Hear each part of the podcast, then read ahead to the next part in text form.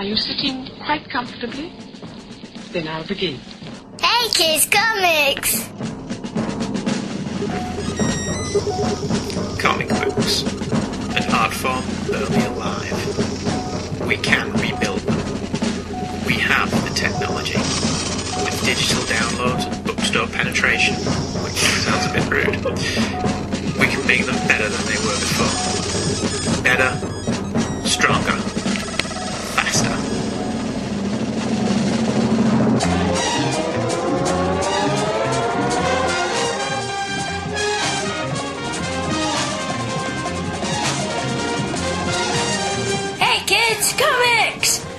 here are your hosts, Andrew and Michael Leyland. Hello, everybody. Hello, everyone. You make yourself comfortable. Oh, there. yeah. You've been sat there for 10, 20 minutes and now you decide to And make then yourself you, you moved into podcast mode and elbowed me out of the way. I did not elbow you out of the way. I merely have very broad shoulders and need room. So, so do I, and No, you don't. you're right, I can't because of you. Do you want me to move up a bit? Would that make you more comfortable? It's fine. Okay, right. shoulders. Should have done this offer. It's not very professional. Then again, we're not professional. that's why it's honour. That's yeah, that's very true. Hello, lovelies. Welcome to three, episode three Yeah. of Nothing But the Nineties, which I think is what we've stolen off Michael. He's not demanded royalties. Okay. That's good of him. So we'll just keep going until he Let's does. keep going, yeah, till his lawyers rock up. uh, email section of the show. Chris Franklin emailed in Clone Saga a go go. Hello, Leylands. No! Now the show's going to end again. No, no, don't panic. Which may be the most sensible or intelligible thing anyone said to you all day. Andy, I think your French sounds a bit German. it's better than my Irish sounding Scottish. You both kind of sound the same. They do, don't they? Yeah. Don't tell them that. they have enough reasons to hate us. As for the giant fan Peterbilt, it reminds me of a company that operates out of nearby Lexington, Kentucky. They make large industrial sized fans, and their company name is, wait for it, Big Ass Fans. I wonder if Raylan Givens has ever been there. Big ass fans. Because he hangs around Lexington, Kentucky, doesn't he? Kentucky. Le- Lexington, Kentucky. Lexington, around that place that I can't pronounce. I totally agree with your praise of Ross Andru, continues Chris. Andru did a lot of DC covers in the late 70s and early 80s while he worked as both artist and editor there, and he made a huge impression on me. His slightly skewed perspective style has always appealed to me. His work is very kinetic and is instantly recognisable while still maintaining a clear house style. His early work on Wonder Woman, Suicide Squad, and Metal Men is also very nice. Speaking of house styles, Spider Man figure on the cover of issue 146 was repurposed for an endless array of Spidey merchandise in the mid 1970s through the 90s. It made it into Marvel's Style Guide stock image file along with many other lifted images from cover and splash pages. Looking forward to the conclusion and clone McFighty. McFighty Stein. Well, I hope you enjoyed it as much as we did. Because I had a ball with that last episode of the Clone Saga, didn't I? It was a- Oh, just when you think that that storyline has been wrapped up, here comes a retcon! I enjoyed it. It was a lot of fun. Our next email is from Derek Crabb. Hello, Chris, Cindy, and Andrew. Oh, well, this is about Supermates. All this cross promotion is paying off. I've listened to Andrew before via Views from the Long Box and started listening to Supermates via the Rob Kelly Alan Brennert episode. After that, I checked out a few episodes of Hey Kids Comics.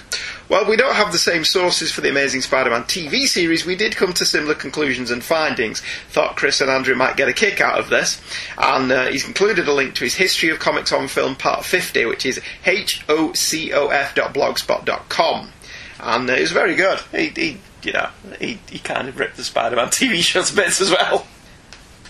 Also, thanks for mentioning the age of TV heroes. Keep up the good work, Derek. Uh, and History of Comics on Film is a blogspot, and the Fanholes podcast is at fanholespodcast.blogspot.com.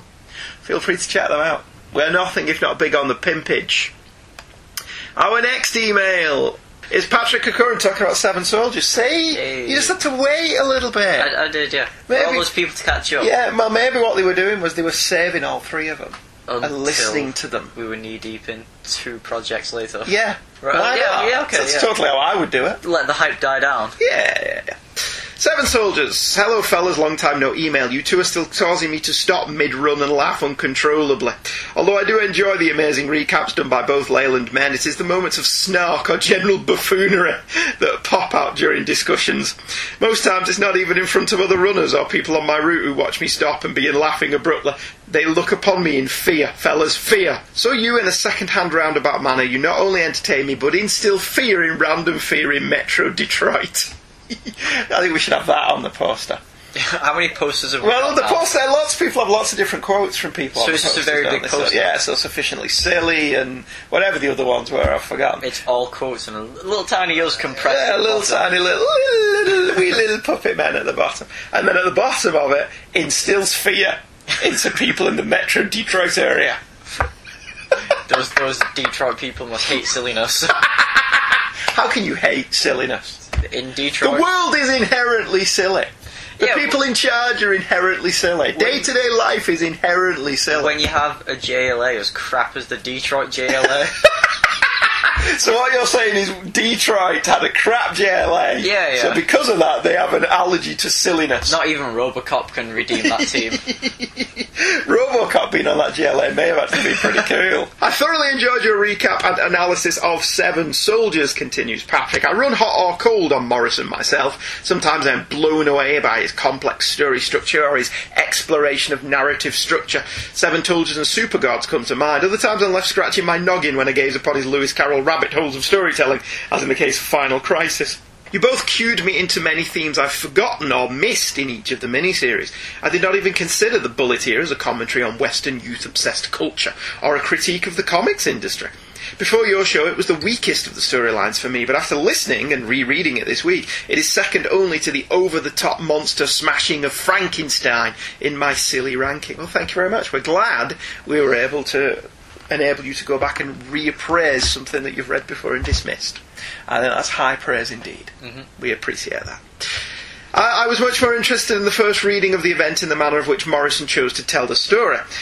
I thought his use of a quasi Rashomon effect was bold in the form of mini-series comics. He presented no unreliable narrator, as is often the case in stories told from differing perspectives. Instead, it was this interesting team without being together team perspective. It is a method that would be right at home in another genre of fiction, spy or espionage. A team of operatives working in connection but with no contact with other members would be rife for alias, double agents, codes, and dead man's drops. I'm sorry this was so long, but what are your thoughts on his upcoming Multiversity series? Great show, as always, Patrick Corcoran. Well, we ain't read it yet, Patrick. But I'm hyped. Michael's very excited. We've been waiting years for this. as you might. Think. Well, when was it announced that he was doing it? Around Final Crisis coming out. So is that what ninety nine two thousand, or is it No, Final that? Crisis. That was 2008. Was it yeah. right? So around about then. Right. I'm just reading Final Crisis again. I'm sure. It's my build up to Multiversity. which started ooh back with Animal Man. It's all interconnected. I've just forgotten everything we covered on the show, so it's all just back guano again. Well, you should go back and listen to him again. I should, yeah, but You should totally listen to yourself like a raving egomaniac. I, I love listening to myself. You you've never listened to much of the single episode of this show, Uh, the ones I, I edited, apart from the ones that you edit. I don't need to. Oddly, I didn't listen to the ones that you edited. Yeah, so- because you were too late giving them to me, so I had no These choice. last few These last few what? episodes. Oh, ones right. that I did. Alright, okay. Our next email is from Archie Williams, who is dun, dun, dun, dun, dun, dun, dun, dun, dun, dun, a new emailer. I swear that theme changes every time. Because I don't remember what it is. We should have a consistent one. We should. Oh, if every somebody every wants to listener, make us, every new listener has their own theme tune. yes, that would be awesome. I'd love to have a theme tune. mine would be. What would mine be? Would mine be jolly and happy, or would it be dum dum dum dum? I, I don't know. Da, da, da, I think it kind of swings more towards. Otis than Vader. Thanks, love. what am I still for? Despite those cat-like reflexes. Archie says, Clan Leyland, hello there. I'm just a simple man who's from the weird massive land called North America. It is pretty weird. it is, yeah. I didn't think I'd gain anything from listening to two Brits talk comics, but I was thankfully wrong about that. I've been an avid listener for a couple of years. I like the banter between you two. I'm also enjoying the House of Glittering Delights as well. It's a palace, dude. I think I'm also the only person who liked Michael look at the Metal Gear Solid. There you go. Hey. Somebody who likes the Metal Gear Solid talks sometimes. episode. Yeah. Maybe my episode was his gateway into our show. Maybe yours is one of those. It was not appreciated in its release time. Yeah. But many, many years from now, It'll have a cult following. it'll have a cult following. People look back on this whole podcasting craze, fad, and mock it. They will the find that the one episode. podcast has died. Yeah, once, once we all got bored of it and moved on to doing something else, Yeah. they will find that one episode.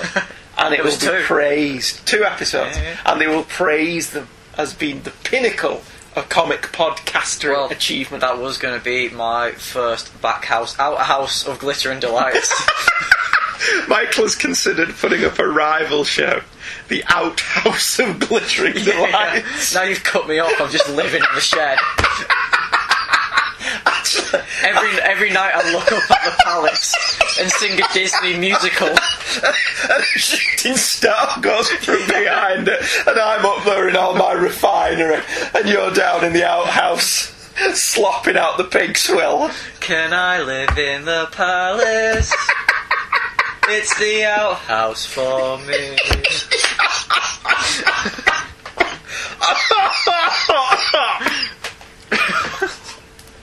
you damn near just killed your dad. Live. Oh, I can take your palace over. The Palace of Glittering Delights is my other show on Two True Freaks. You should go and listen to it. It's very good. He said, not at all modestly. Anyway, Archie's email. It would suck to see you all end, but most good things eventually do. Michael, good luck with the education. Sincerely, Ryle Williams, not Archie Williams. I'm confused! It Doesn't take much. No, no, it really doesn't. P.S. I got nothing to say about Civil War, despite the tagline being Civil War. I got to the end of that when it was coming out and wondered why these heroes weren't actually talking about the SHRA instead of beating the crap out of each other. I liked that email because it, it, it made me cry with laughter. Thank you for emailing in, Archie. It's very much appreciated. Our next email is from Ian McGregor. Are you a clone? Am I a clone? Hello, Andrew and Michael. Your trilogy of episodes about the 70s clone saga was great, which we never get bored of hearing. Oh, we don't. Quite frankly. Your analysis of the issues was interesting and very funny. You poked so many holes in this storyline, I'm starting to wonder if I had just as many inconsistencies and problems as the 90s clone saga. And I'm saying that as someone who liked both sagas, despite their many problems. Here's a few points that I have about your shows. Back when I was 10, I read through all of the Amazing Spider-Man Essentials up to the Marv Wolfman run. I remember loving this story, except for the ending of Amazing Spider-Man 150. My young mind spent about an hour going through the fight between Spider-Man and his clone, trying to trace the artwork to figure out for myself which one had come out alive. After concluding that I couldn't tell, I eagerly proceeded to Amazing Spider-Man 150 to see whether the Peter who got out of the explosion was the original or the clone. I suffered through a boring Spider Slayer story to find out, and was cheated. Instead of reading the results, Peter decided he was the real Peter Parker through some BS explanation about love and threw away the results. As a 10 year old, I actually shouted at Peter, You idiot! and stormed away from the comic for a few days. I love it when they give you that reaction as a kid. This is Yeah, dreadful! And throw it away. I did that with one comic we read this week, didn't I? this is awful! That's, that's a true story. So we had to sellotape it back together to read it. gnashed it to pieces. Number two, I agree that Gerry Conway was terrible about how Peter's spider sense worked. His spider sense not working when the Miles Warren was watching him because it can work out who is a hero or villain would sure have come in useful with the Green Goblin or the Hobgoblin. Even Conway's idea about the spider sense not working on Peter's friends doesn't work, since the spider sense went off when Peter was going into his apartment and Mary Jane was there. Maybe it warns him when he's about to get laid. Why would it warn you of that? alert, alert! Aunt May's about to enter your room. Oh dear! Well, alert, alert! You are about to enter a room as Doctor Octopus is about to enter Aunt May. uh, that would be something I would want my spider sense to warn me of. Dan Slott wishes it didn't work then. Septuagenarian sex. Aw. That's not really what you want to see, is it? Remember, if a scientist ever asks you for DNA, don't do it. Cheers, Ian McGregor. Michael, if you want to have your mind blown, read Scarlet Spider Unlimited number one. The issue retconned the retcons from the 80s. It involves My- Miles Warren working for the High Evolutionary Creator's superior race of human animal hybrids and has a cult about the jackal where the animal human hybrids worship a giant golden, i- golden idol of the jackal. Read it, you'll have a blast. Sounds like like, like a hoot. It's a hoot and a half. Final email for tonight is from the mighty Mark Taylor. So Mighty's name is in in uppercase. uppercase, yes. We met Mark in London. He's a We lovely, did. Mm-hmm. lovely man. I made him spend money. Yes. Yes. He bought me a drink. Of course I like him. Well, I didn't make him do that. I, I made him buy the box set for UFO, ah, right, okay. and uh, he's thoroughly enjoying Well, it. I, I don't benefit from that though. No, no, but you benefited from him buying us a pint, That's which right, we greatly appreciated. We did. we not? Especially on that warm summer oh day. Hello, Laylas. Hello, Mark. Just been catching up on the last few weeks of shows. Thank you for the shout outs and the recounting of our adventure in London Comic Con. Or rather, your adventure. Mine was spent in the queue. yes, but we saved you from that, Mark. Either way, fun was indeed had in the end, and it was an absolute pleasure to meet you guys in person. As you said in the podcast, the events were not actually real until you recounted them on the show, so I'm glad to have finally been released from the nether sphere and given corporeal form. Loving the show as ever, and pleased that now Michael has decided on his college plans for the year, Hey Kids will carry on in some form. I may hold you to that whole naming the show Hey Kids Comics 1980 thing. Oh, we're totally doing that, man. Episode 201 is totally going to be Hey Kids Comics 1980. I will be played by Roger Davis. Okay. He will replace the me, Right. and you can be played by one of those losers who replaced Bo and Luke on the Dukes of Hazzard. okay. So we will get repla- we'll be replaced by inferior actors. We'll, we'll be replaced by younger, better looking people. Yeah, yeah, well, not in my case. Pete Duel was better looking. Or we could do. You could be Barry Van Dyke, and I'll be Kent McCord. Okay. That works better, given that it's Hey Kids Comics 1980. Mm-hmm. Will you be Benedict originally, Uh, yeah. and I'll be Richard Hatch? Yeah. I think that totally works. I think that'll be fantastic. Any chance of covering Saga if you haven't already? I know it's pretty much currently the hipster's choice of comic book, and it's almost getting a bit boring as to how recommended and lauded it is, but that's because it simply is very good indeed. Would be interested in your take on it if you have one. We keep batting around, Mark, this idea, don't we? Of doing another Hey Kids comic spotlight on Brian K. Vaughan. It's not really one of those series you can pick out an issue though. We'd have to do issue number one or just pick one at random or something Yeah. like that. But we have thought about doing a Brian K. Vaughan issue. Uh, we are going to be covering something either next, not next, not next, right, obviously, after the 90s. The next event. yeah, no, it's not an event. We've got two weeks in between the 90s finishing Right. and what we're doing for episode 200. Okay. And we are going to be covering one of Image's finest in one of those shows. I think it's every bit as good as Saga, but it doesn't get anywhere near the critical or commercial acclaim. So Um, we're going to be covering that. I'm trying to guess what it is now. Well, yes, what it is, yeah. Oh, I can't make jokes like that anymore, can I? 20 Roll- years for you. Rolf's off the menu now, isn't he? Uh, so we're, we're, Saga's gestating if we do the Brian K. Vaughan show, but we're definitely going to be covering a image classic, current classic, not an old one.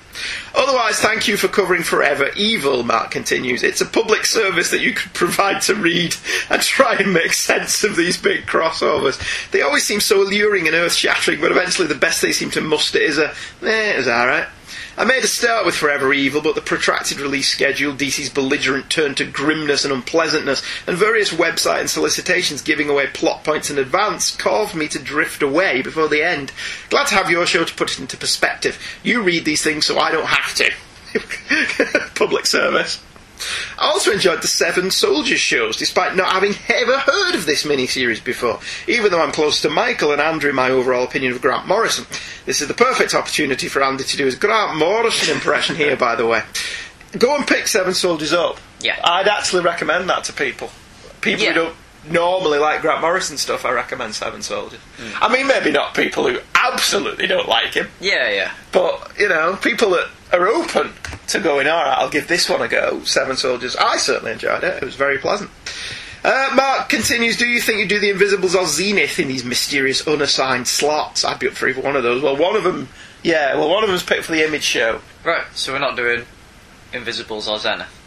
I'm not saying not. Right, oh, oh, oh you were answering what we're doing in Yeah, the slots. those right. two slots have now been filled. Right, okay. And then it's 200. And Yeah. then we're doing that thing that we're going to keep under our hat for the minute. And then, and then it's wide open then because we've got 40 odd shows to fill in. Yeah. So uh, if you want to do Zenith, I'll do Zenith. Okay. I want to do. I don't. think We couldn't do the Invisibles, could we? We could do the odd issue. We couldn't do like 75 of them. Oh no, there's a few one-offs. It was a. Yeah. I thought you'd have picked that for the 90s Vertigo show, but you didn't. Uh, I would have done because I had the issue in mind. Well, we can do it if you want. It's not recorded yet. I've already picked them now. Alright, okay. I don't like the ones we picked. Alright, fair enough. Anyway, keep up the good work, says Mark, after we interrupted his email. Thank you very much, Mark. It was a pleasure and a privilege to meet you. I very much enjoyed it. And uh, with a bit of luck, if the stars align properly, we will be able to do it again one day. And that's it. The mailbag sack is empty. Come on, email in. So we'll plug somebody's show and be right back. This is an imaginary podcast, which may never have happened, The Shortbox Showcase. but then again may have. About a father and daughter. I'm Professor Allen, And I'm Emily, who came from Ohio and talked about comics. Walking Dead, Tintin, Black Lightning, White Tiger. It tells of their rise to glory, when the great guests were yet to be booked, Let's put it this way: Shogun Warriors wasn't going to win any Eisners. and the great feats of editing not yet performed. This is Ultra Seven, this is Ultraman Jack, and this Ultraman Taro, and this Ultraman Leo, and this Ultra- Of how they spoke at length, This continuity is really the brainchild of nitpicking nerds the world over. But to be fair, the best kind of confession is the Force confession. and reviewed in brief tales that explore creatively the bounds of a given character's history, Red Sun is wonderful with a very strange ending. of brilliant creators before their fall from grace. This is the era where Miller is at the height of his creative and artistic powers, and the ability of strong writing to encapsulate and transcend its time. Flash of Two Earths by Gardner Fox. This is an imaginary podcast. Aren't they all? Shortbox Showcase is part of the Relatively Geeky family of podcasts.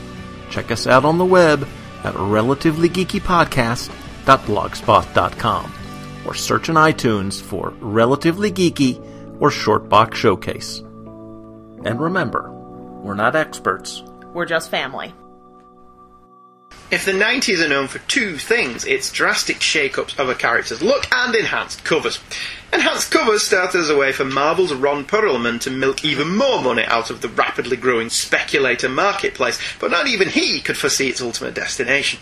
Initially, the covers simply featured different coloured inks, such as Spider-Man issue 1, which came in silver and gold versions, but they rapidly expanded across the many different comics companies and in many different versions. Batman had glow in the dark covers to coincide with Dead Man making an appearance. Superman had embossed covers to signify his return from the dead. Spider Man had hologram covers to celebrate his 30th birthday. The Punisher debuted a new title with an embossed and die cut cover. Robin spun off into his own miniseries with lenticular covers and holograms. Eclipso, The Darkness Within, came with a purple gemstone attached to the cover, which made it a bitch to store in the long boxes. As each company tried to outdo each other, things started getting even more ridiculous. Superman coming with a colourform design your own cover issue was at least a fun gimmick, but the Avengers came with an enhanced cover every three months for no discernible reason. An Amazing Spider Man issue 400 was an outright flop, featuring an embossed cover that was illegible. Malibu Comics even published a comic called Protectors with a bullet hole through it. This was also the era of the variant cover. Variants, by and large, were simply cheaper alternatives to the more expensive enhanced covers, giving the readers not impressed by gold foil embossed glow in the dark smell the fart covers an opportunity to buy these comics for the usual price. Image Comics, however, took this one step further when Gen 13 issue 1 featured no less than 13 different covers, a move that fully symbolised 90s excess, but variant covers are still very popular today. But all of this pithiness is to ignore the fact that enhanced covers were cool. Hell, an awful lot of them are still cool. To this day, if I dig out a 90s comic with an enhanced cover, my wife or daughter will comment on it, or Michael will sit and stroke it lovingly. Heck, people must still think they're cool because the comics companies are still doing them. To this end, this week we've picked three comics with enhanced covers. The other 90s element, again not limited to just the 90s, but certainly exploited to the fullest in that decade, was changing the look of a character for a storyline, sometimes for a one issue gimmick, other times for an extended long form story. Again, this week's comics all follow this pattern. One such book was Web of Spider Man issue 100, cover dated May 1993. Web of Spider-Man was an odd duck in the Spider-Man publishing schedule. Debuting on Christmas Day 1984, Web of was the lesser Spider-Man book pretty much through its entire existence. Brought into being simply because Marvel Team Up had been cancelled, Web of became the third in continuity Spider Man title, but it was a title that was rudderless almost from the beginning. Despite a strong opening issue, the book meandered, having an almost rotating creative team for its first two years of publishing. David Michelinie and Peter David provided the best stories at this time, but they didn't seem to last longer than eight consecutive issues. In the late 1980s, Gerry Conway returned to Marvel and then to Spider Man, and basically repeated what he'd done with Batman and Detective Comics, making Spectacular Spider Man and Web of the same book.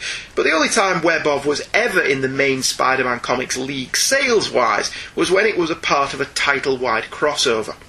In its nearly 130 issue run, not one significant storyline occurred in Web of after issue 1. I'd given up on Web of, dropping the boot with issue 21 and only coming back for crossover or Peter David penned issues. So the upshot of this is I have never read the issue we are about to cover. I have it in my collection simply because I saw it in the pound bin at a comic show and Yes, I admit I thought it looked cool with its foil cover. To be fair, it looks like Marvel simply dusted off the background for Spectacular Spider-Man issue 200 and simply changed the colour from silver to green. The part that isn't foil is Spider-Man, who is swinging in a vaguely McFarlane-esque pose, wearing all new, all-daring spider armour. Alex Saviuk, who drew the cover, is a pretty decent artist, but this armour looks utter bobbins. It looks more like a padded quilt than any armour I've ever seen, and it has extensions over the knees and elbows that don't move when he does. It makes the Azrael Batman armour look almost plausible. Almost. What do you think of the giant sized 100th issue of Web of Spider Man? I quite like it. Do you like it, really? Or do you just think it's cool? I just like the the um, Spider-Man. Really? And, and it was your fault, to be honest. It's always my fault. Ever but since go you on. got me that armored Spider-Man toy as a little kid, I didn't I didn't know if it was from a story. It was just a pretty cool, badass Spider-Man. Do you think the toy came first then? And then they just incorporated it into a story? Or uh, maybe this Like came first and Spider-Mobile. It was just. a- Or do you think it was they had the license to make Spider-Man toys? Let's make an armoured one because it's been in a comic. Yeah, like how many battle damaged toys do you see? Yeah, I don't wonder which came first. All right, fair enough. So you you like it then, Yeah, just And- only because of that. only because of the toy, because it's quite implausible, Oh yeah, yeah. isn't it? My enemy's enemy part four, Total War, was written by Terry Kavanagh with art by Saviuk and Josef Rubinstein. Thrown right into the middle of the action, Spider-Man is fighting Dragon Man, the super adaptoid, Dreadnought, and the Vanisher, for some reason pertaining to the ruling of the New York mobs. Again, it's also something to do with the foreigner and seemingly behind the scenes manipulating events is Richard Fisk, the Kingpin's son, aka the Blood Rose. However, another heir to the Kingpin's legacy, going under the name Gauntlet, because he wears a glove, brilliant, arrives in New York via boat to take on the traitor who betrayed him in the first place. Elsewhere, somebody who's been raiding Spawn's laundry basket arrives and beats on some carjackers. He goes under the name Nightwatch and he's after Gauntlet because he's stolen his uh, gauntlet. At ESU, Peter Parker decides he needs an edge against all these bad guys and makes some armour. Really, it's as simple as that, he just makes armour. Through various plot contrivances, Blood Rose and the Gauntlet end up in a mansion. Blood Rose is attacked by Dragon Man, the super adaptoid, and Dreadnought, but because what this story needed was more characters, Blood Rose manages to turn those four against themselves, but is then attacked by the Vanisher, Thermite, Eel, Plant Man, and Tangle. Spider-Man then arrives in his natty armour that one would think would prove pivotal to the plot in some way, but I'll save you some time, lovely listener, and tell you that it doesn't. Nothing Spider-Man does in this fight could not have been done if he wasn't wearing his armour, and this seems proven after seven pages when it's melted off him by Thermite. Lots more fight happens between the various different parties, and we learn that Gauntlet is also Richard Fisk. We know this because Spider-Man tells us that he looks like an older, weathered Richard Fisk, despite the fact that Richard Fisk and Gauntlet, going under the name Alfredo, look nothing alike. Spider-Man takes out all the villains without too much trouble without his armour. Fisk and not Fisk who thinks he's Fisk has a conversation about how Alfredo wasn't really Richard Fisk, but a brainwashed tool who would aid the real Richard Fisk in taking down the Kingpin's operation, and I'm left wondering what all this had to do with the gang war. Nightwatch appears because Gauntlet still has his gauntlet and apparently accessorising his really hard work, and then they fight. Bloodrose takes aim at Gauntlet but hits Nightwatch, and Gauntlet beats on him as Bloodrose climbs a tree. Spider-Man stops him from taking his shot. Nightwatch rips the gauntlet off Gauntlet's arm thanks to his cape, which seems to be alive, and Spider-Man unmasks Blood Rose and is surprised as Richard Fisk is supposed to be dead. Spider-Man turns them all over to the police. In an enigmatic epilogue, the mansion belonged to eccentric hermit Mr. Greycrest, who seems to be in thrall of a bunch of supervillains, and Nightwatch passes out in an alley next to a newspaper about adrenaline experiments. The end. I've got a rant about this. What have you got? I I couldn't. Like with all comics, I will give them all the benefit of the doubt.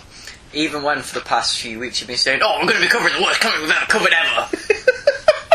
so, you know, but Shoot my load. I, I did kind of give up on it after a while. It it was really bad. It's painful, isn't Yeah, it? I had to force myself to get through it. It's it's a piece of crap, yeah, quite frankly. it's polished at least. It's a polished turd because of the nice shiny cover, but it's a turd yeah, and it smells like a turd, yeah. and I, I will have no part of it. It had pretty turdy bad guys as well. It, it, the synopsis was long because this comic is the very definition of full of sound and fury signifying nothing. And believe us, nothing happens yeah. Of import in this comic. Absolutely nothing. The story, such as it is, isn't wrapped up thanks to the enigmatic ending. Spider Man does not seem to have a clue what's going on, but to his credit, he don't give a damn. And we don't know what's going on. No, either. but because he doesn't care, we don't care, so that's all okay then. I mean, and there's lots of characters having a big old fight for no reason other than it fills up a double sized issue. The much ballyhooed Spidey armour serves no purpose and is forgotten about quickly. And this barely qualifies as a Spider Man story, so irrelevant is he to the plot. There is nothing of substance here at all. The art by Alex Saviuk, who's normally a very competent artist, is bland and uninspired. The inking's very black and heavy handed. It's a thoroughly insipid issue.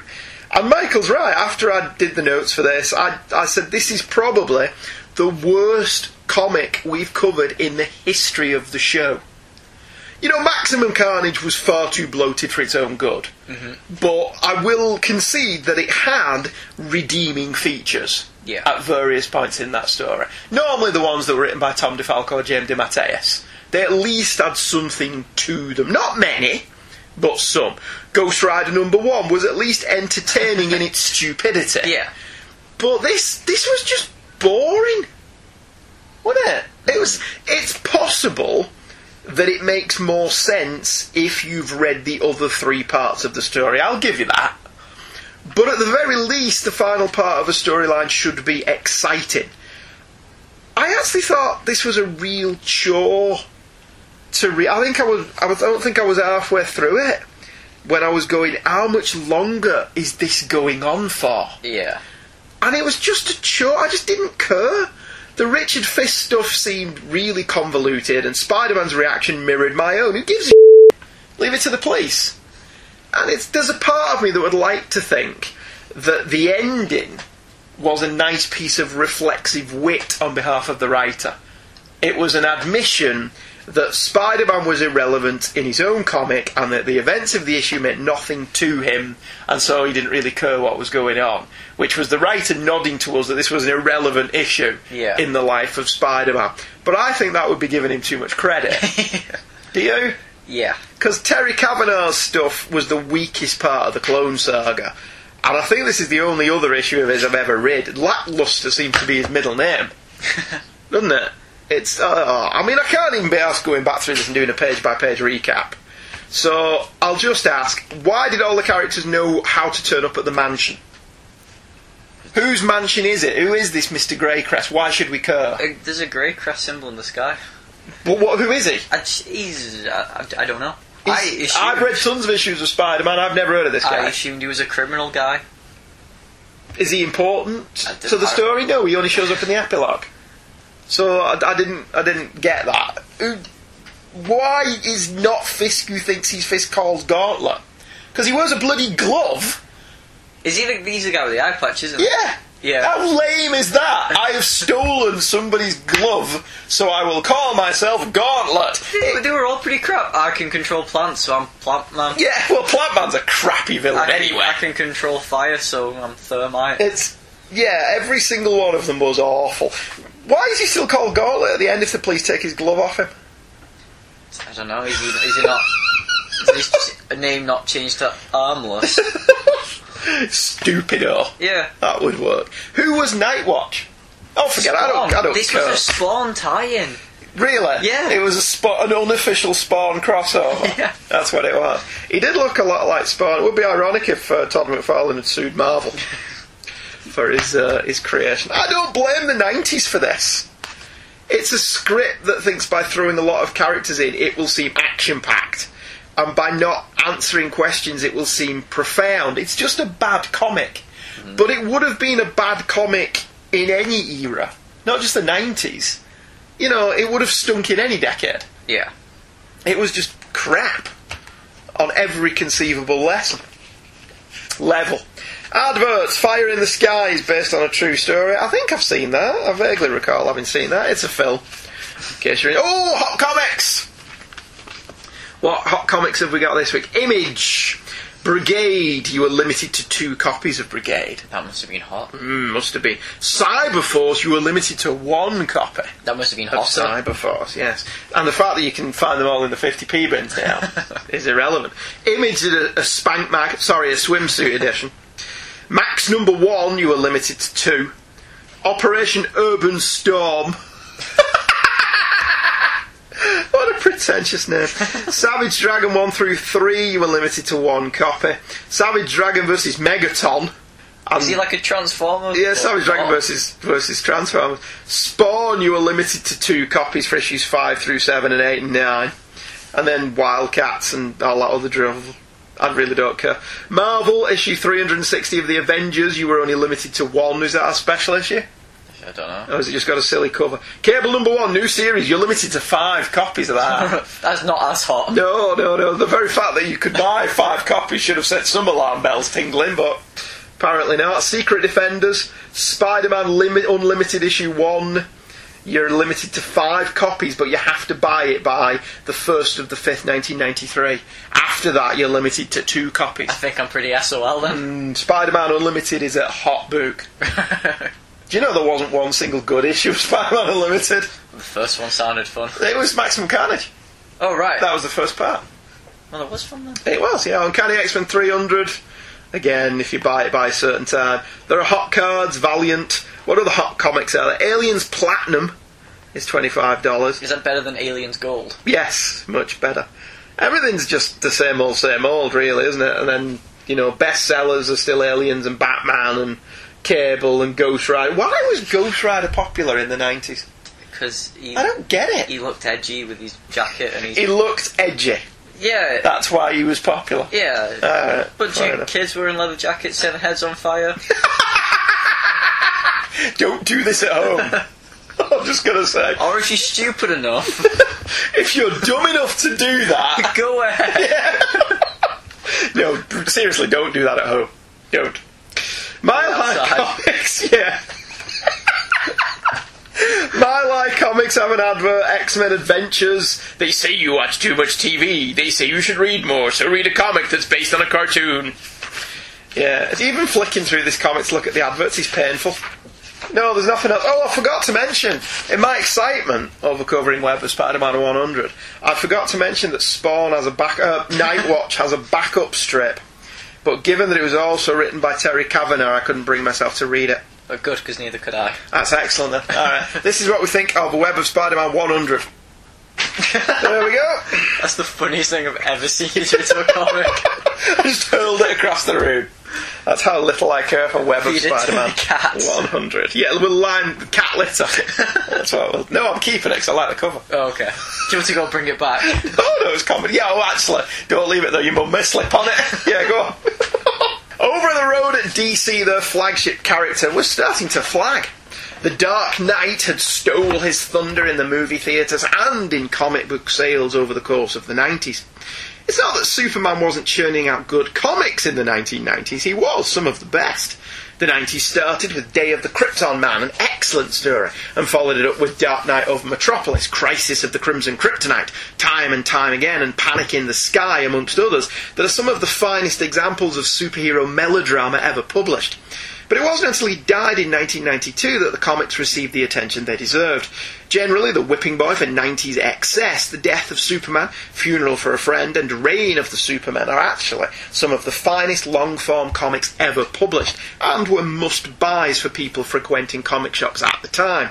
Yes, they had gimmick covers. Yes, the whole thing can be seen as a sales stunt, as if that's a crime. But these were compelling superhero comics. The problem was, though, how do you top that? It was a foregone conclusion that Superman would be back, somehow, but what followed felt like the creative types desperately trying to recapture lightning in a bottle, something that had effortlessly come to them in the Death of story. Again, none of the super titles stunk. The Fall of Metropolis, Dead Again, and The Death of Clark Kent all had their moments, but if Superman was to regain the title, then what he needed was another huge event. And what better to attract the attention of the cynical John Q. Citizen than to take him out of his iconic red and blue outfit and change his look? Superman issue 123, cover dated May 1997, has a glow in the dark cover, which, unlike a lot of cover enhancements, actually has some relevance to the story. See, Superman's new look is that of an energy being, and the suit he now wears, a blue body stocking with white piping down the arms and legs and a large S on his chest, is to contain his essence. So the glow in the dark enhancement actually works very well. I don't think this looks that bad, to be honest. It's a ton better than the spider armour and what we're looking at next. And yes, as Peter David has pointed out, it does make him look like a figure skater, but it's no stupider looking than any number of superhero costumes. It was penciled and inked by Ron Frenz and Joe Rubinstein, who also did the interior art. What do you think of the cover, Michael? You don't really get the full glow in the dark effect here, no. but if you rub your hands over it, Yeah. it's, have you already done that? Yeah. I do like that outfit. I don't mind it. I don't. I don't. I mean, it was quite clear from the beginning this was just another story. Yeah. They weren't going to leave him dressed like that. But it's just nothing wrong with it, is there? No. I mean, for the purposes of the story that they're telling. And the glow in the dark cover actually fits. Yeah. I like it. It's one of those outfits as well that it's cool, but when he came back to his regular outfit, it was really cool to see him back to normal again. Well, that's, that's why they do it, isn't it? Yeah. Well, you know, I like it. I like the glow. I like that it's very uncluttered. It was not much of a cover. No, the, the, the whole gimmick of it is the glow in the dark stuff. But uh, I think it's it's perfectly good. Perfectly good. Perfectly fine. I like that it's very minimalist. Yeah. Uh, Compared to the two Marvel ones, which are just busy and cluttered. Well, the Spider Man one's not, I guess. Got a lot of extra webs on it. It's just his webs. Yeah, alright, well, we've, we've given that one a thumbs up. Yeah. This was Triangle number 19 from 1997. It was entitled Superman Reborn and it was written by Dan Jurgens. As Lois Lane races towards Superman, whose powers have started going wackadoodle, the Man of Steel himself is blinking out of existence. His power fluctuations are affecting even his vision, and as he tries to focus past the kaleidoscope of colours, his vision clears long enough to get punched into an electric billboard by a blue horned devil. Absorbing the electrical energy somehow charges Superman, and a fierce blast of energy rips through the blue devil and blasts him into Hobbs Bay. Superman, perplexed by this new power, determines to find help as he becomes more and more incorporeal. As Lex ponders whether to aid Superman or let him suffer, over at Star Labs, Kitty Faulkner and Professor Hamilton are trying the former. Caged in a containment chamber, Superman is warned that he will cease to exist within the hour and nothing can be done. As Lois cries, the Contessa arrives from LexCorp with a fabric she claims will aid the man of tomorrow. Hamilton is dubious, but as he will die without it, Lois urges him to use it. Using some Kryptonian tech and fashioning it into the fabric, a suit is created, and, just in the nick of time, Superman dons the new costume. It allows him to remain in phase with this plane of existence and zooms off after the monster from earlier. Superman is unable to find him, so instead he decides to goof off for a bit with his new powers, and he zooms on over to Ma and Pa Kent to show off a bit. Elsewhere, the monster named Scorn takes a man to the ER, having inadvertently caused him to have a heart attack. Feared by the populace, he looks for aid and finds it in a discarded newspaper a bio photo of Clark Kent. Ooh. Cliffhanger ended. As was the case with the Superman titles of this era, there isn't a plain break in the story to make it easy to trade paperback later. Being the start of a new plot, this issue carries on from the last issue, but it was never confusing. Hmm. You were never wondering what the hell was going on. Page three, I was always very impressed by how knowledgeable bystanders are in the Marvel and DC universe. Here we get Jimmy Olsen, who manages to explain quite coherently Yeah. what exactly is happening to Superman, despite Jimmy not having any kind of scientific background that I can determine. But I was more impressed by his cameraman, who was able to diagnose what was going on as well.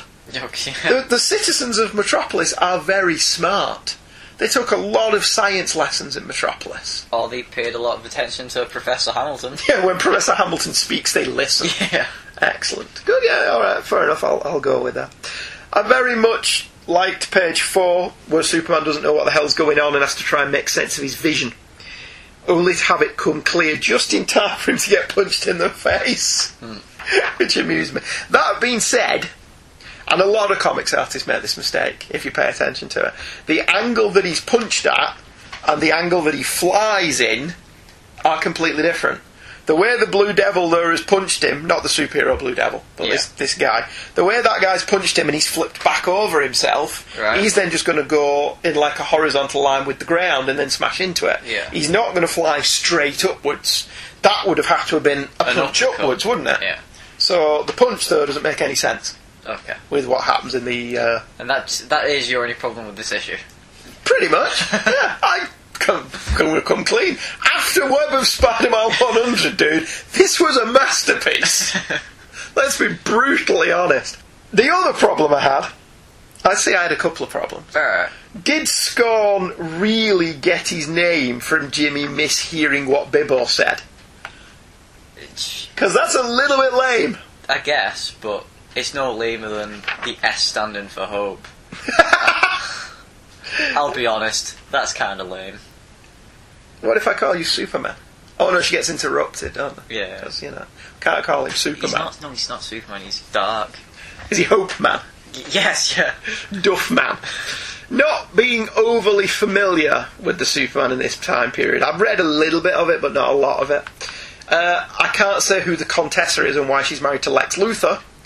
And exactly what's in it for Lex to help Superman, I presume, is a, a plot point that will be picked up later down the road. Lois herself points out that he must have an angle. I do have all these issues, and I will. I'm planning on reading them all when From Crisis to Crisis gets there. But uh, I've only read them bits. I've read issues here and there. I haven't read the whole thing. You've not read the whole thing either, have you? No. So, so we don't know how all this turns out. He could die. For Yeah, yeah, he's well, they've rebooted it now, so it doesn't really matter if he does, does it? Uh, likewise, I've got no idea how Professor Hamilton ended up with Kelex, but it's pretty good that he did have him. yeah, to, he just looked like the the um, robot in Fantastic Four. He's Herbie. Yeah, he looked like Herbie. I think that was intentional. I think Fair. he's. I think he's supposed to look like Herbie. Superman just giving up the search for the Blue Devil or Scorn, yeah. and then buggering off to Mum and Dad. I think it was cute, but I kind of thought Superman would have looked for this this potential danger to the citizens of Metropolis for a lot longer than he actually did. Yeah. He kind of flies up and he goes, "Oh right, he's not here. I know. I'm going to go home and show me mum my new costume." And to be honest, I thought the the last bit of the issue was a bit of a letdown for up until that, it was all this tense build up of what's going to happen to Superman, what is happening to him, what's going on, and then he just goes, he just goes home and says, "Hey, check out my new costume." Yeah, I, I thought that And exact Martha same and thing. Jonathan just don't seem bothered. It's No. all right, okay, you're I, blue now. I have exactly that same. No, he just seemed to take all this in stride, didn't he? Yeah. Oh, I nearly became a non-corporeal being. well, that's all right. And I nearly phased out of existence. Ah, I do that six times before breakfast. and now I've got these natty electrical powers and this cool new blue suit. Hey, gift! yeah. The girls are going to love me now. Look at the package. And it's like he just, yeah, he got over all this really quickly. yeah, I mean, at least you can do a cool Tron Doctor Seuss zigzags. a flash Yeah. as he takes off. I like the last double page spread of Superman flying back because it harkens back to the last page of, uh, of Man of Steel number one. And then, of course, we get the, the epilogue which takes us into the next storyline. Uh, the Electric Blue Superman story gets an awful lot of flack from the online comics community, but I have to confess, I've not read it all, as I've said, but I didn't think this was this bad. Hmm. I actually thought this was solid, entertaining, enjoyable comic. Like we say, compared to Web of Spider-Man 100, this was Watchmen, Yeah, yeah. wasn't it? It's certainly no sillier than any number of other comic stories of the time. It's solid, it's not exceptional, but it's a solid superhero action piece. It's very plot heavy, continuing the plot thread of Superman's power fluctuations from the last issue, and it can be argued that it is, once again, the beginning of a story rather than a story in and of itself. Not a great deal actually happens if you analyse this story in the cool light of day, but it's a continuing plot line designed to run through all of the Superman titles for the next year. This isn't just a six issue story for the trade. Yeah. This this story went on for longer than the death of Superman. Hmm. So because I looked it up on Mike's Amazing World, it's you know it does it admirably. It mm-hmm. sets up its plot admirably. There are numerous questions raised about the nature of his new powers, what's in it for Lex, who is Scorn, but the crux of the issue is Superman's plight. You know, it's all going to come back and bite him in his Kryptonian buns later on. Yeah. But for the moment, he seems to be enjoying it. The art by Ron Frenz is light years away from what we think of as 90s art, but it's clear and crisp and it tells the story. It's not great, but there's enough going on here to make me want to check out where it goes from here. And I certainly didn't have the overwhelming feeling of apathy I had after reading Web of Spider-Man 100. I wouldn't be tossing this across the room. I'd actually be. That's worth more. Well, possibly. No, I got this in the 50p bin as well. but uh, this was actually a good read. Yeah. I enjoyed reading it. What did you think of it? No, I enjoyed it apart from the ending. Then, from what I read of the Blue Superman, I enjoyed all of it, um, especially the Stuart Immonen issues. Alright, does he come on as regular penciler this time? Yeah, Right. I like Stuart Immonen. but yeah, I, I liked it. I didn't think it was bad. Just the ending let it down a bit. Well, maybe the ending was just there to. Because this wasn't trade waiting, was it? The ending's Yeah. just there to give this comic an ending, Yeah, but hopefully get you to pick up the next issue. it just felt like a very rushed and Unsatisfying. ending to what was a Right. build-up issue. Fair enough. I didn't have that same problem, but I, I get what you're saying. Okay. Um, there's not a lot of cool adverts in it. There's massive chiseled, ripped Legends of the Dark Knight Premium Collecting Series figures. You had a couple of them, didn't I you? did, yeah. Did you have that red Batman? No, I had a similar one to it. I had one similar to that purple one where you had massive bat wings. And you had a silver 100th or 200th one, didn't you? Yeah. Well, there's no hot Doom comics. 64. Is that what it was? Oh, oh, sorry, yeah, Doom 64, the computer game. Which we got. Did we like? Did we have that one? We had it on PlayStation. Right. I like Doom. I like playing Doom. I like Doom. It might have messed me up playing on it that young, but It's too late for me to worry about that I've not shot anyone yet. Still time. um, yeah, there's no hot comics adverts. They're all adverts for chocolate bars and computer games. What are they saying about the readership? What are they saying about the readership? Yeah, um, Star Wars gets um, a two-player Forces in Your Hands collectible card game, which looked quite cool, but I've never had any of them. I was kind of out of the game a little bit at this point because you'd arrived and your brother was on his way, so none of this stuff is uh, is ringing any bells with me. Hershey's cookies is uh, is there.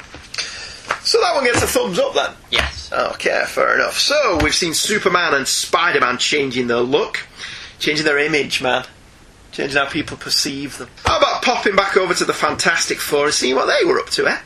The FF, it's fair to say, were in a slump in the 1990s, and there wasn't a gimmick the book didn't try in an effort to boost sales. There were deaths, changes to the status quo, and lots of enhanced covers. This one is a holographic cover, and it adorns Fantastic Four issue 375, cover dated April 1993. To emphasise the changing look of the team to make them edgier, they all wear leather jackets over their traditional uniforms, because, hey, why the hell not? They have pouches, of course they do. The FF are all carrying huge guns as well, because, well, 90s. Also on the cover, Lyja, a Skrull who years earlier had impersonated Alicia Masters in order to get closer to the Fantastic Four, going as far to marry Johnny. That's how they retconned Johnny's marriage with Alicia. She Right. was a Skrull. Okay. Bendis would take that to its logical conclusion many years later when he said, Everyone's a Skrull. Fair enough. Sharon Ventura is also on the cover with them. She has her own gun. Lyja doesn't need one, she's far too cool. The cover is ridiculous for a number of reasons. One, Johnny's flamed on cool jacket is just very amusing to me. It screams trying too hard. Doesn't Yeah. it? As does the condescending tagline, This is not your parents' comics magazine. Michael, whose comic is this? Uh, yours. There you go. So I've just disproved it, I? It's not your parents. No, that's very true. Yeah, my parents had good comics. Ooh, pithy.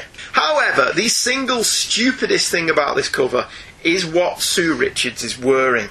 Sue has apparently abandoned her standard Fantastic Four uniform and donned thigh high white stockings and two garter belts at the top of each thigh.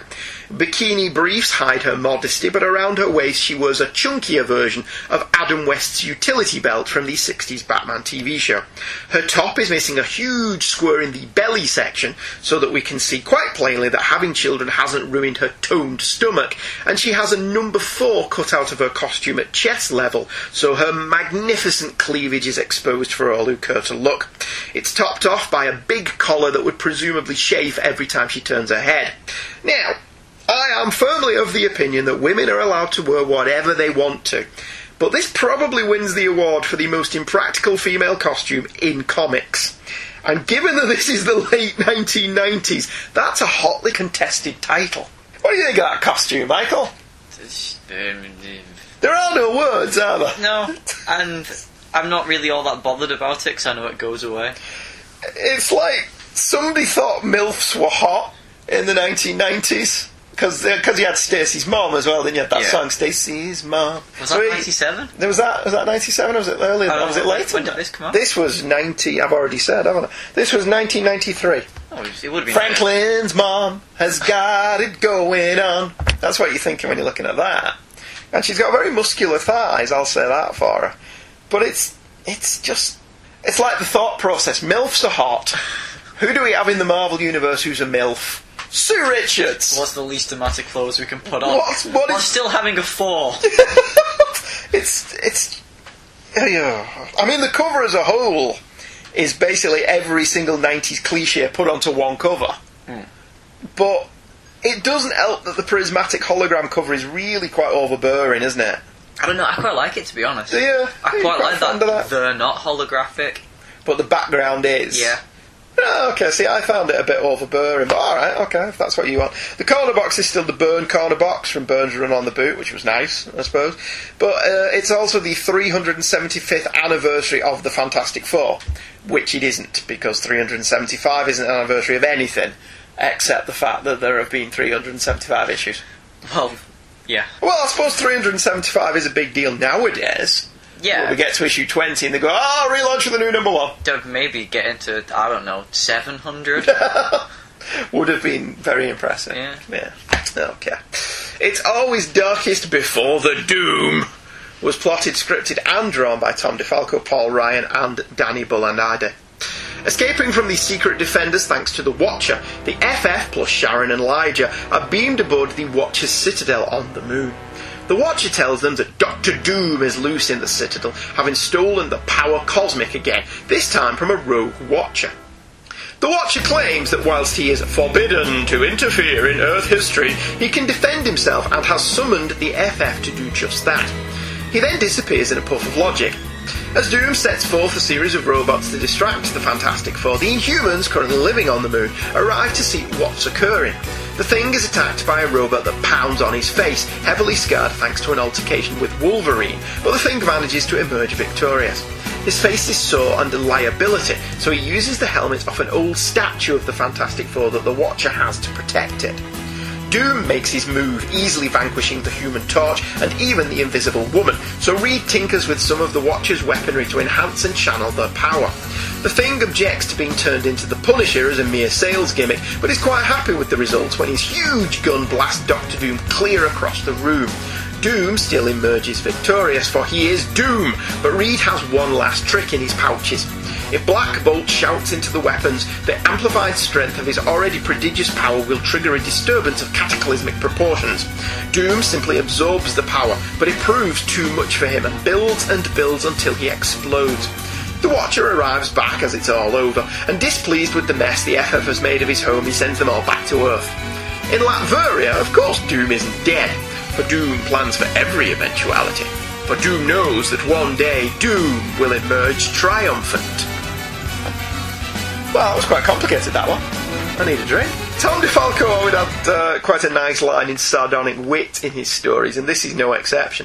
Sue, in relation to why the Watcher brought the Fantastic Four here, asks, "Isn't he a fan of the X Men like everyone else?" Which I laughed at. That I was laughed at that, yeah. That was that was good. I like that. I thought that was some music.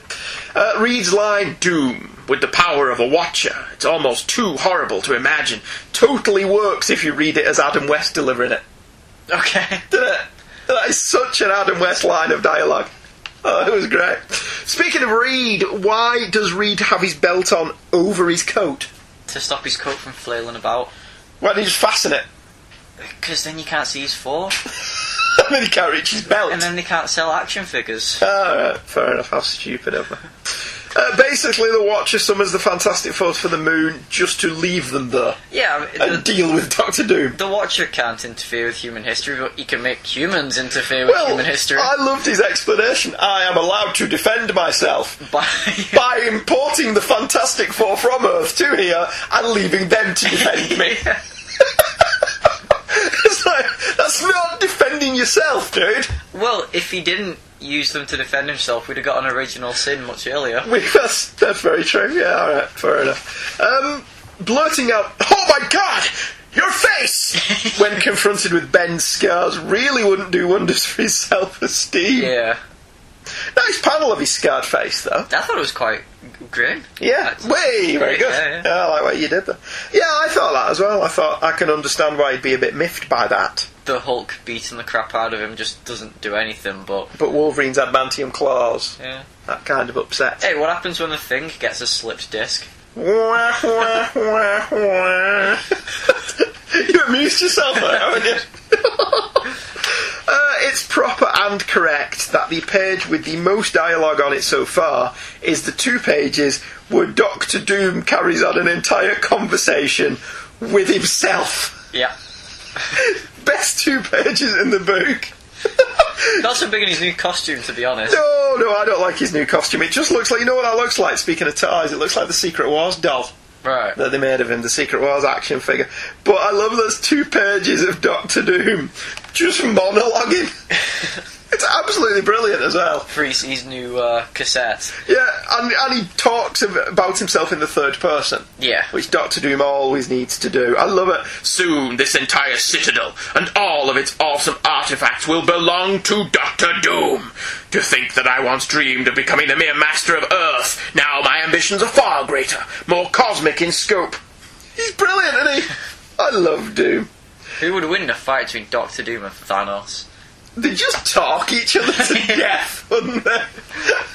you can just imagine those two play chess together. Yeah. That's what they they don't fight with each other. Cosmic play chess. Cosmic chess with each other. Absolutely, absolutely brilliant. Um, you may be wondering how Gorgon can generate a sound wave sufficient to shatter the walls around the Watcher's citadel on the moon, and how indeed the Inhumans seem to be talking and breathing just fine. Well, that's because the Watcher's citadel is in the blue area of the moon, where there is air and an atmosphere. Did they not teach you this in school? Actually, I think I didn't know that because of Avengers versus X Men. Hmm, the blue area of the moon. Would have saved an awful lot of trouble if the NASA astronauts had known that was there. Yeah. Avoid the dark side. Yeah. Aim for the bit that's Aim blue. for the blue area of the moon. You'll be laughing. and then we go, okay.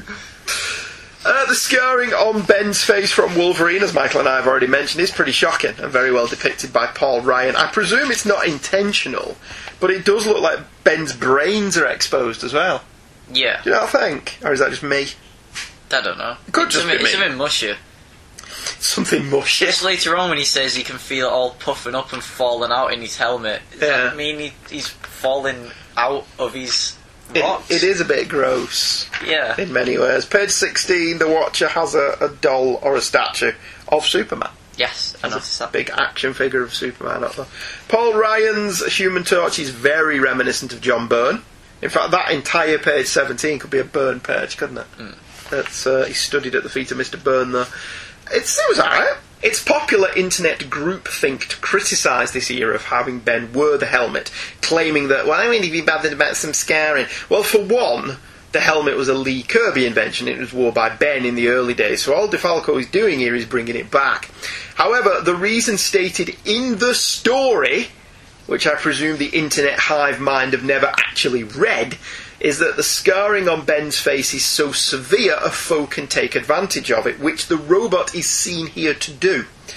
Ben decides to don the helmet, which I grant you is very conveniently located on the moon, and stop bad guys from using this disadvantage against him. In context, mm-hmm. it makes sense. Yeah.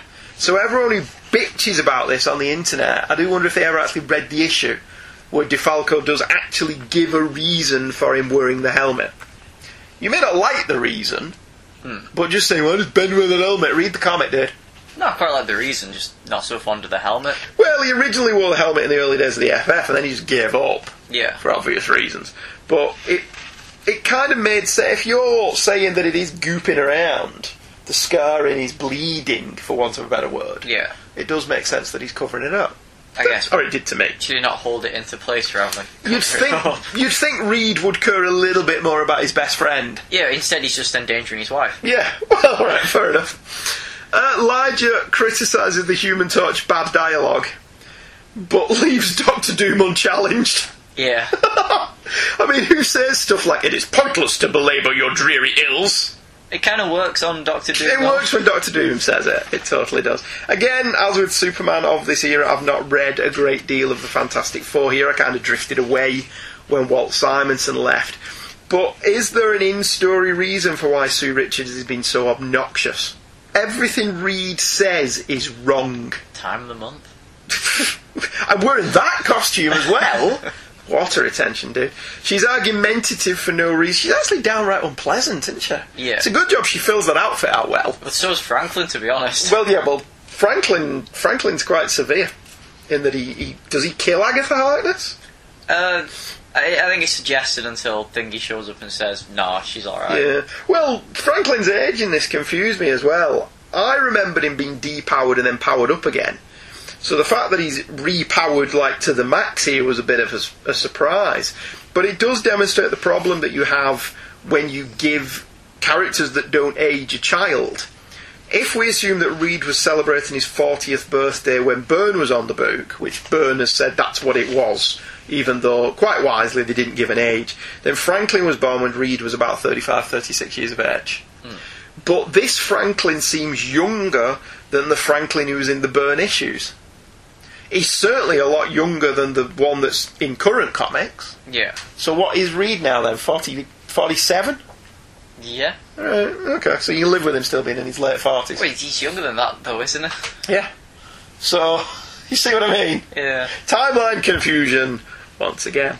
Again, DeFalco provides an in story explanation for why the FF have the weaponry and the jackets. Apparently, he's done something so that they amplify the Fantastic Four's powers. It makes no sense, mm-hmm. but at least he's trying to give a reason for why they're wearing these things. Johnny even mocks them.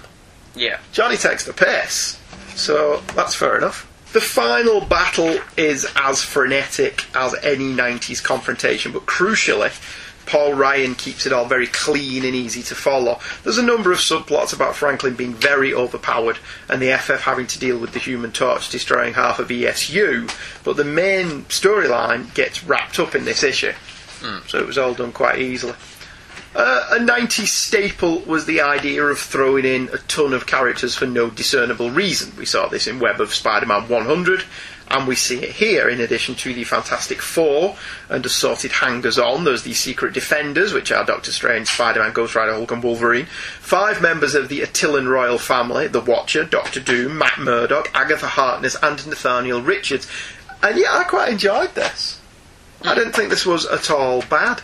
Peering around the internet once again, the group think is that the DeFalco run was one of 90s excess with no redeeming qualities. But this issue was it was entertaining.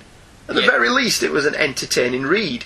DeFalco mocks the very 90s tropes that he's including in the story, and whilst it's quite packed, it's easily understandable, despite obviously following on from previous developments. There's no real need for this many characters, but DeFalco moves the more unnecessary ones off the page pretty sharpish. And unlike with Web of 100, he never forgets that this is an issue of the Fantastic Four. The character conflicts are at the heart of the issue and are compelling. What's going on with Franklin? What's the matter with Sue? Is Ben going to stomp all over Wolverine's head for what he's done to his face? All clear questions with a good narrative drive. None of this vaguely sketched out character backstory in lieu of real plotting.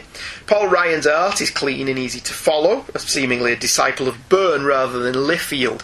And all told, I didn't think this was anywhere near as bad as you may have read. I suppose the moral here is if you actually read some of this stuff, it's not as bad as the loud chorus of internet voices would have it. Unless it was just after Web of Spider Man 100, this was another masterpiece. What did you think of it? I wasn't sure to be honest, because I didn't think it was all that good, but there were bits in it that I did like. I just So there was nuggets of characteri- characterization yeah, that was good. but I can't. I couldn't decide if I did like it or didn't like it. Right. I thought it was alright. I thought it was perfectly serviceable. Yeah, Very enjoyable. I mean, it's very much a 90s comic, yeah, but I didn't have to make myself read it though. Unlike unlike Web of Spider Man yeah. 100. Oh man, you didn't have to synopsize that. Going through the synopsis, I was like, I cannot be bothered. Could you not have just synopsi- synopsized it to there's a fight, Spider-Man makes art. There's a armor, fight. There's Spider Man makes helmet. There's another fight. Spider Man don't care what's going the on, so armor neither should to we. be The end. useless. so he never uses it again, and it's never mentioned Is again. there, is there a variant uh, embossed cover where the armor falls off? the armour melts away. yeah. All right, first, so they were, you know, two good ones and a piece of utter tripe. yeah. So you know there are gold in those the 90s. Next time on an all new episode of Hey Kids Comics, get off that ledge. You'll get vertigo. Ah, I see what I did there. Yeah, next week we're looking at Vertigo and what it did to the comics industry. If it did anything, I don't know. And if you think this is just an excuse for us to cover Preacher, you'd be right. See you next week. Goodbye.